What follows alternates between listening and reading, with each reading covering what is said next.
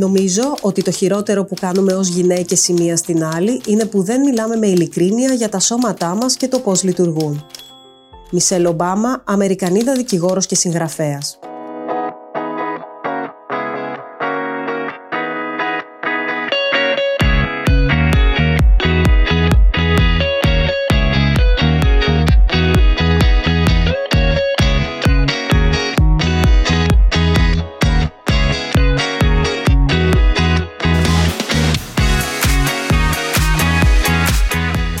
Καλωσορίσατε στο νέο επεισόδιο του Women. Είμαι η Θεοδόρα Βασιλοπούλου και σήμερα συζητάμε για την πρόορη οθικική ανεπάρκεια. Μια ασθένεια με σοβαρές παρενέργειες που δεν την χάνει όμως της ανάλογης προσοχής από τους ειδικούς, με αποτέλεσμα πολλές φορές να καθυστερεί η διάγνωση και οι γυναίκες να χάνουν πολύτιμο χρόνο στην προσπάθειά τους να αποκτήσουν παιδί. Μαζί μας είναι η καθηγήτρια με ευτικής γυναικολογίας και στήρωσης στην Ιατρική Σχολή του Πανεπιστημίου Αθηνών Σοφία Καλανταρίδου.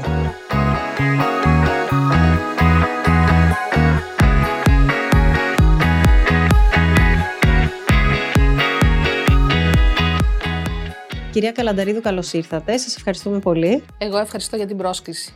Θα ήθελα να ξεκινήσουμε εξηγώντας μας ποια κατάσταση ορίζεται ως πρόωριο θηκική ανεπάρκεια. Η πρόωριο θηκική ανεπάρκεια είναι εκείνη η κατάσταση όπου οι οθήκες σταματάνε να λειτουργούν πριν από την ηλικία των 40 ετών. Και αυτό είναι που το ε, κάνει να έχει τη διαφορά από την φυσιολογική εμεινόπαυση, όπου οι οθήκες εκεί ε, σταματούν φυσιολογικά στην ηλικία των 50 έως 51 ετών. Ποια είναι τα συμπτώματα που θα παρατηρήσει μια γυναίκα; Πολύ συχνά τα πρώτα συμπτώματα που έχει είναι να έχει κάποιες διαταραχές περίοδου. Δηλαδή ξαφνικά να δει ότι μικραίνει πολύ ο κύκλος της ή επίσης μπορεί να δει να έχει πολύ συχνά περίοδο που δεν είναι περίοδος, είναι αιμορραγία. Δηλαδή μπορεί να πει ότι έχει αίμα κάθε 15 μέρες. Σε κάθε τέτοια περίπτωση όταν δηλαδή βλέπουμε τέτοιες διαταραχές περίοδου θα είναι καλό να βλέπουμε γιατί προκύπτει. Όμως υπάρχει και ένα ποσοστό γυναικών που ξαφνικά σταματάει η περίοδος χωρίς να έχουν κανένα άλλο προειδοποιητικό σύμπτωμα. Δηλαδή εκεί που έχουν ξαφνικά περίοδο ας πούμε κάθε 28 μέρες, ξαφνικά σταματάει η περίοδος και δεν ξαναέρχεται. Και τι πρέπει να γίνει σε αυτή την περίπτωση, ενώ όταν ε, κάποια γυναίκα απλά δεν εμφανίσει περίοδο, ε, θα κινηθεί όπως και οι άλλες γυναίκες που απλά έχουν διαταραχές; Σε κάθε περίπτωση που υπάρχουν διαταραχές περίοδου θα πρέπει να γίνεται έλεγχος. Γιατί μπορεί να υπάρχουν διάφορες αιτίες για αυτές τις διαταραχές της περίοδου. Για παράδειγμα, μια κοπέλα μπορεί να έχει χάσει απότομα βάρος και να είναι αυτή η αιτία για τις διαταραχές περίοδου. Μια άλλη μπορεί να έχει προβλήματα στη δουλειά της. Μια φοιτήτρια μπορεί να είναι σε περίοδο εξετάσεων. Μια άλλη κοπέλα μπορεί να έχει μια άλλη πολύ συχνή διαταραχή που λέγεται σύνδρομο πολικιστικών οθικών. Για όλες τις περιπτώσεις που υπάρχουν διαταραχές περίοδου υπάρχει ένας στάνταρ εργασίας εργαστηριακό έλεγχος που θα πρέπει να γίνεται και να μπαίνει μια διάγνωση γιατί υπάρχουν διαταραχές περίοδου.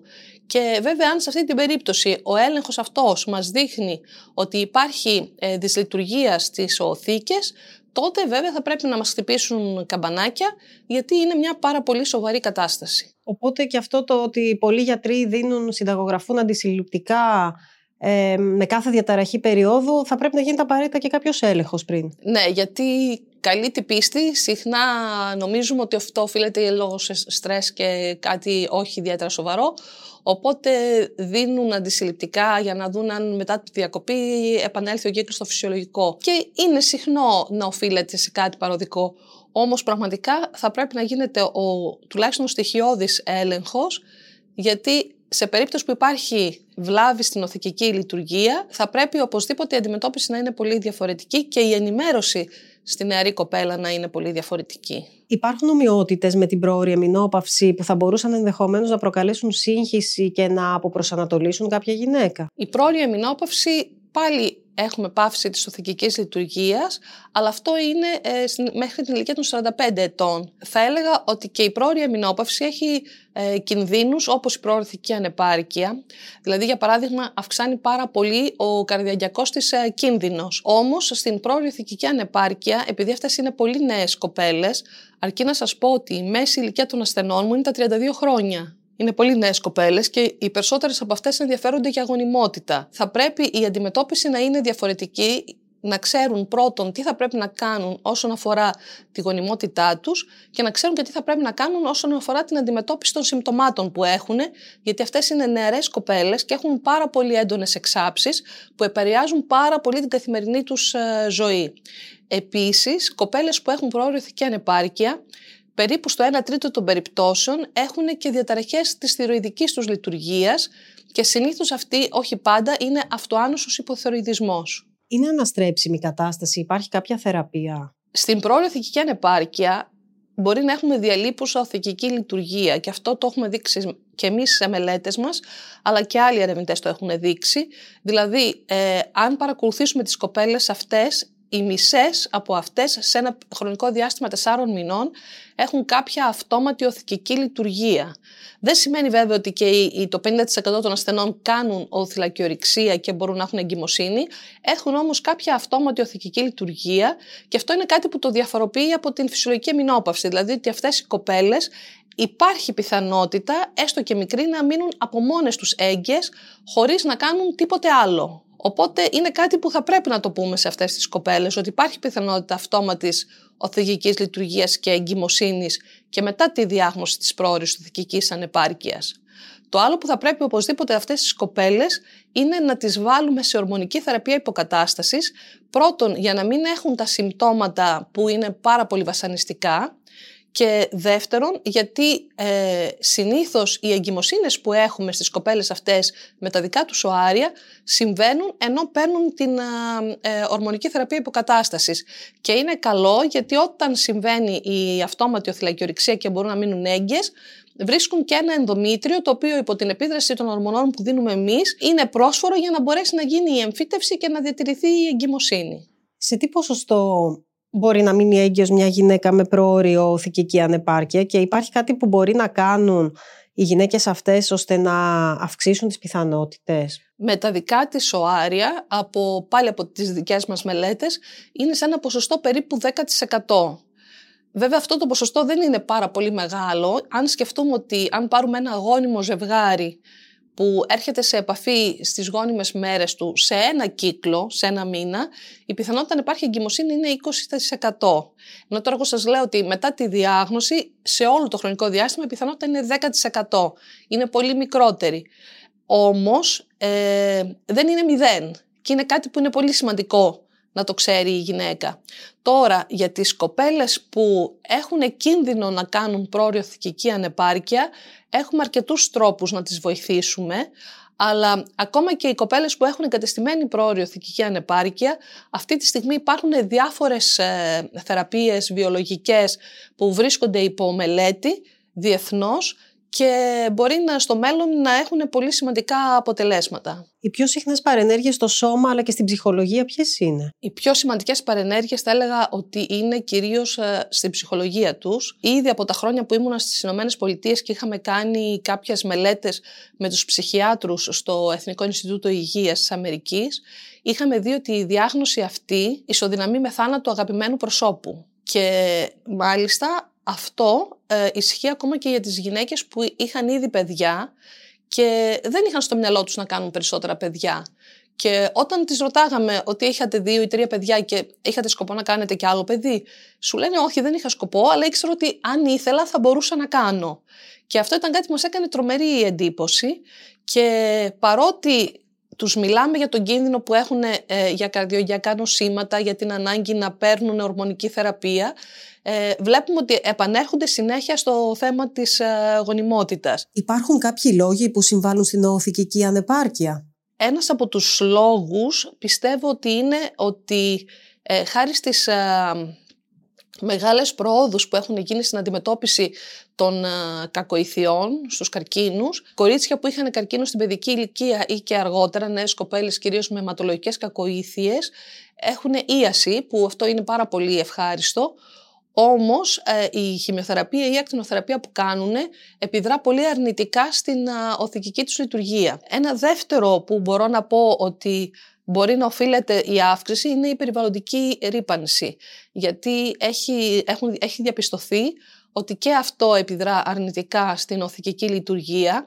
Για παράδειγμα, έχουν δημοσιευτεί μελέτες που έχουν δείξει ότι ζευγάρια που μένουν πολύ κοντά σε δρόμους ε, που έχουν πολύ μεγάλη κυκλοφορία έχουν 20% μεγαλύτερη πιθανότητα για υπογονιμότητα από ζευγάρια που μένουν λίγο πιο μακριά. Υπάρχουν πλέον αρκετά δεδομένα που δείχνουν ότι πραγματικά η περιβαλλοντική ρήπανση επηρεάζει αρνητικά και την οθικική λειτουργία αλλά και την επίδραση του σπέρματος. Υπάρχει γενετική προδιάθεση και θα πρέπει να γνωρίζουν κάτι συγκεκριμένο οι γυναίκες αυτές που θα αποκτήσουν παιδί; Η κληρονομική προδιάθεση σίγουρα υπάρχει και ξέρουμε ότι ενώ από τα παλιά δεδομένα που λέγαμε για 1% στο γενικό πληθυσμό προορθική ανεπάρκεια, που τώρα είμαι σίγουρη ότι είναι παραπάνω, δεν μπορώ απλώς να σας πω πόσο, ξέρουμε ότι αν υπάρχουν περισσότερα από δύο μέλη στην ίδια οικογένεια, η πιθανότητα για προορθική ανεπάρκεια είναι πάνω από 20%. Γιατί ακριβώς σημαίνει ότι υπάρχει κάποιο γονίδιο. Έχουμε αναγνωρίσει πάρα πολλά γονίδια που ευθύνονται για την οθική λειτουργία και στο χ χρωμόσωμα, στο μακρύ σκέλος, αλλά και σε άλλα χρωμοσώματα. Και νομίζω θα μάθουμε και για περισσότερα γονίδια στο μέλλον, αλλά από όλα αυτά τα γονίδια αυτό που έχει ιδιαίτερη σημασία είναι ένα που σε σχετίζεται με νοητική στέρηση. Δηλαδή κάποιες κοπέλες μπορεί να έχουν αυτό που λέμε προμεταλλάξεις στο εύθραυστο χ, στο μακρύ σκέλος του χ χρωμοσώματος, είναι φυσιολογικές, δεν έχουν κάποιο πρόβλημα, μόνο σταματάει νωρίς η περίοδος, αλλά αν μείνουν έγκυες με δικό τους οάριο, υπάρχει πιθανότητα να γεννήσουν ένα παιδί με νοητική στέρηση. Οπότε είναι από τις εξετάσεις που θα πρέπει να κάνουμε σε μια κοπέλα που έχει προορυθική ανεπάρκεια, γιατί σε περίπτωση που υπάρξει αυτόματη κοίηση, που όπως σας είπα δεν είναι απίθανο, είναι, θα είναι δυσάρεστο να έχει αγόρι και να γεννηθεί με νοητική στέρηση. Μπορεί μια κοπέλα να αντιμετωπίσει και πρόβλημα στη σχέση της εξαιτίας αυτού; Πολύ συχνά αποτελεί πρόβλημα στις σχέσεις. Και πολύ συχνά κοπέλες ε, μας λένε, ενώ η πιο καλή θεραπεία για αυτές τις κοπέλες είναι να το πάρουν διαδερμικά, είτε με αληφή είτε με κάποιο αυτοκόλλητο, για να μην περνάει από το σηκώτη που αυξάνει τον κίνδυνο για θρομοβολικά επεισόδια, μας λένε ότι επειδή ακριβώς δεν θέλουν να το πούν στο αγόρι τους, να παίρνουν ένα χάπι από το στόμα για να μην ε, φαίνεται. Αυτό βέβαια είναι ένα πρόβλημα. Αλλά εγώ θεωρώ ότι τα ζευγάρια τα οποία έχουν πραγματικά καλή σχέση είναι κάτι που δεν τις επηρεάζει. Όμως είναι γεγονός ότι αρκετά, αρκετές κοπέλες μας έχουν πει ότι έχουν χωρίσει επειδή ο σύντροφός τους το έμαθε.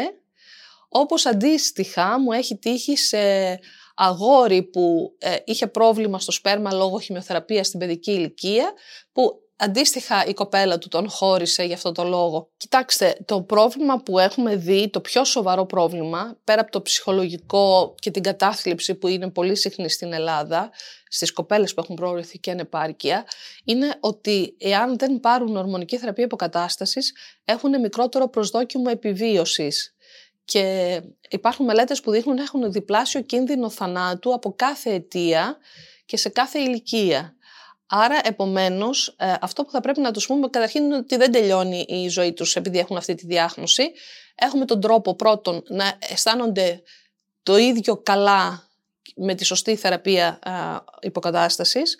Όσον αφορά τη γονιμότητα, θα πρέπει να τους τονίσουμε ότι υπάρχει πιθανότητα και αυτόματης κοίησης και να γεννήσουν ένα παιδί χωρίς κανένα πρόβλημα. Η επιστήμη τους έχει βοηθήσει σήμερα με δανεικό άριο να τεκνοποιήσουν ούτως ή άλλως αν θέλουν να κάνουν ένα παιδάκι, αλλά και τώρα γίνονται πάρα πολλές μελέτες σε πάρα πολλά εργαστήρια στο εξωτερικό να βοηθήσουμε τις γυναίκες αυτές που έχουν κάποια οάρια στις οθήκες τους να ξυπνήσουν και να τα χρησιμοποιήσουμε. Άρα δεν τελειώνει τίποτε και θα πρέπει να τους το τονίσουμε αυτό. Το μόνο είναι ότι θα πρέπει τουλάχιστον μία φορά το χρόνο να τις παρακολουθούμε για να ελέγχουμε ότι όλα είναι καλά. Αλλά εκτός από αυτό το ένα προσωπικό ραντεβού που θα πρέπει να έχουν το χρόνο, που θα πρέπει να κάνουν και τη μαστογραφία τους και το τεστ Παπα-Νικολάου και όλα αυτά, τον υπόλοιπο καιρό θα πρέπει να νιώθουν ότι είναι απολύτως φυσιολογικές και δεν αλλάζει τίποτε. Αλλά για να το κάνουμε αυτό πρέπει να το προσπαθήσουμε μαζί με ψυχολόγο και να είμαστε πάρα πολύ, να τους δίνουμε και το χρόνο να τις ακούσουμε. Γιατί πολύ συχνά οι κοπέλες αυτές μας λένε ότι οι προηγούμενοι συνάδελφοι τους δίναν απλώς μια θεραπεία συνήθως αντισυλληπτικά και δεν τις ε, δίναν χρόνο για να μιλήσουν, να πούν τις απορίες τους κτλ. Η σπουδαιότητα της ψυχολογικής υποστήριξης προκύπτει και από την έρευνα που πραγματοποίησε η Σπυριδούλα Νεοφύτου, ΜΕΑ και προϊσταμένη της Β' με ευτικής γυναικολογικής κλινικής στο Αρετέιο. Σύμφωνα με αυτήν, το 1 τρίτο των γυναικών με πρόορη οθικική ανεπάρκεια είχε μέτρια και σοβαρά συμπτώματα άγχους, ενώ συχνά οι γυναίκες αυτές αισθάνονται ότι χάνουν τη θηλυκότητά τους ή εμφανίζουν χαμηλή αυτοεκτίμηση. Η έρευνά μας ε, ξεκίνησε στο Αρετέγιο Νοσοκομείο, στο Ιατρείο Πρόορης Οθικικής Ανεπάρκειας και συνεχίστηκε ε, στο Αττικό Νοσοκομείο. Είχαμε ένα αρκετά μεγάλο δείγμα, περίπου 100 γυναίκες ε, ηλικίας μέχρι τα 40 που ε, εμφάνιζαν πρόοριο θηκική ανεπάρκεια και αυτό που θέλαμε να εξετάσουμε ήταν να, να δούμε, να διερευνήσουμε τα συμπτώματα άγχους και κατάθλιψης και πόσο ε, οι γυναίκες, ε, τι ποιότητα ζωής είχαν μετά τη διάγνωση αυτή. Το κυρίαρχο συνέστημα των γυναικών αυτών ποιο ήταν; Φάνηκε ότι έχουμε αυξημένα συμπτώματα άγχους και κατάθλιψης. πραγματικά το ποσοστό μας εξέπληξε και αυτό γιατί είναι μια χρόνια διαταραχή που προκαλεί στη γυναίκα στίγμα. Πέρα από τις μακροπρόθεσμες συνέπειες που έχει για τη ζωή τους, πέρα από το ότι έχουν ένα μειωμένο προσδόκιμο ζωής, ε, αυτό κυρίως που τις ενοχλεί είναι ότι ε, ανατρέπει τα σχέδια που έχουν για τη ζωή τους, κυρίως το θέμα της γονιμότητας. Γιατί οι γυναίκες αυτές, ε, χάνοντας την, την έμεινο ρίση τους, χάνουν και την ικανότητά τους να γονιμοποιήσουν έχουν διαλείπουσα οθικική λειτουργία, δηλαδή δεν σημαίνει ότι δεν μπορούν να μείνουν έγκυες, απλά τα ποσοστά είναι πάρα πολύ χαμηλά. Αυτό που τη στεναχωρεί πολύ περισσότερο είναι ότι καθυστερεί πολύ να γίνει η διάγνωση και ενδεχομένως να χάνουν πολύτιμο χρόνο. Δηλαδή αυτές οι γυναίκες έχουν τουλάχιστον δύο με τρία χρόνια συμπτώματα τα οποία δεν αξιολογούνται επαρκώς από τους επαγγελματίες υγείας Οπότε έτσι χάνουν πολύτιμο χρόνο. Οπότε όταν εγκατασταθεί αυτή η διαταραχή, όσο πιο πολύ αργούμε για να μπει η διάγνωση, τόσο πιο δύσκολη είναι και η θεραπεία. Ε, και όταν το συνειδητοποιούν οι γυναίκες, ε, έχουν μεγαλύτερη οργή. Γιατί αυτές νιώθουν ότι κάτι δεν πάει καλά, απλά καθυστερεί πολύ η διάγνωση και αυτό είναι κάτι που τις θυμώνει. Έχουμε καθόλου εικόνα για το ποσοστό των γυναικών που πάσχουν από αυτή την ασθένεια; Κοιτάξτε να δείτε, είναι μία γυναίκα στις 100, θα σας το πω στατιστικά, κάτω των 40 και μία γυναίκα ε, στις χίλιες ε, κάτω από τα 30. Γιατί έχουμε και ε, γυναίκες που έχουν αυτή τη διαταραχή που μπορεί να είναι και 17, 18, 24. Είναι πραγματικά μια διαταραχή που μπορεί να μην είναι συχνή, αν και τα τελευταία χρόνια βλέπουμε να αυξάνεται το ποσοστό. Δεν ξέρω, ίσως και να οφείλεται γιατί οι γυναίκες ε, στα ερωτηματολόγια που είχαμε δώσει συχνά το αποδίδουν ε, σε στρεσογόνους ε, παράγοντες ε, το αίτιο. Η πλειοψηφία των γυναικών είναι ανεξήγητο το αίτιο. Πολλές φορές λοιπόν μέσα από την έρευνα τα συμπεράσματα που βγάλαμε είναι ότι το αποδίδουν σε στρες στον εργασιακό χώρο, σε στρες στην προσωπική τους ζωή, σε, σε απώλεια προσώπου της οικογένειας, μια αρρώστια σε συγγενικό άτομο, οπότε μετά από ένα έντονο στρες θεωρούν ότι είχαν αυτές τις διαταραχές στην περίοδο. Αυτό που έκανε σε μένα ιδιαίτερη εντύπωση μέσα από την συναναστροφή μου, μέσα από την επαφή μου με αυτές τις γυναίκες, είναι ότι αυτό που μας έκανε ιδιαίτερα εντύπωση είναι ότι είχαμε αρκετές γυναίκες που δεν είχαν σεξουαλική επαφή λόγω αυτής της διαταραχής. Ήταν δηλαδή βίργο, δεν είχαν καθόλου σεξουαλική επαφή. Επίσης, ένα μεγάλο δείγμα, ο, ο μεγαλύτερος αριθμός γυναικών ε, δεν είχαν σύντροφο είναι μόνες τους. Από τις 100 γυναίκες ε, περίπου οι 18 είχαν παιδιά, γιατί είχε προκύψει η διαταραχή μετά τη γέννηση του παιδιού τους. Το γεγονός ότι δεν έχουν σύντροφο είναι θέμα μειωμένης ερωτικής διάθεσης, είναι θέμα άσχημης ψυχολογίας; Είναι γιατί ακριβώς δεν αισθάνονται αυτοπεποίθηση για τον εαυτό τους, έχουν μειωμένη αυτοεικόνα, αισθάνονται πραγματικά στίγμα και φυσικά έχουν και μειωμένη λίμπιντο ε, αλλά είναι κυρίως θέμα αυτοπεποίθησης και στίγματος. Το μήνυμα που θα θέλατε να δώσετε ποιο είναι; Το μήνυμα που θέλω να δώσω είναι ότι οι γυναίκες αυτές παρότι είναι μια χρόνια διαταραχή όταν γίνει διάγνωση νωρίς και έχουν υποστήριξη από τους επαγγελματίες υγείας, που πολλές φορές δεν αρκεί να είναι μόνο ο γυναικολόγος, ο ενδοκρινολόγος, μπορεί να χρειαστούν ψυχολόγο, μπορεί να χρειαστούν και ψυχιατρικές παρεμβάσεις, ίσως ε, συμπεριφορική θεραπεία, μπορεί και φαρμακευτική θεραπεία κάποιες φορές. Πρέπει να ακολουθούν ένα συγκεκριμένο μοτίβο ζωής, υγιεινή ζωή, να μην καπνίζουν, να προσέχουν τη διατροφή τους, να κάνουν ένα συγκεκριμένο έλεγχο Είναι μια διαταραχή λοιπόν που όταν τη μάθουμε εδώ, τη γνωρίσουμε καλά, μπορούμε να την αντιμετωπίσουμε και μπορούμε να τη διαχειριστούμε. Σας ευχαριστούμε πολύ. Εγώ σας ευχαριστώ.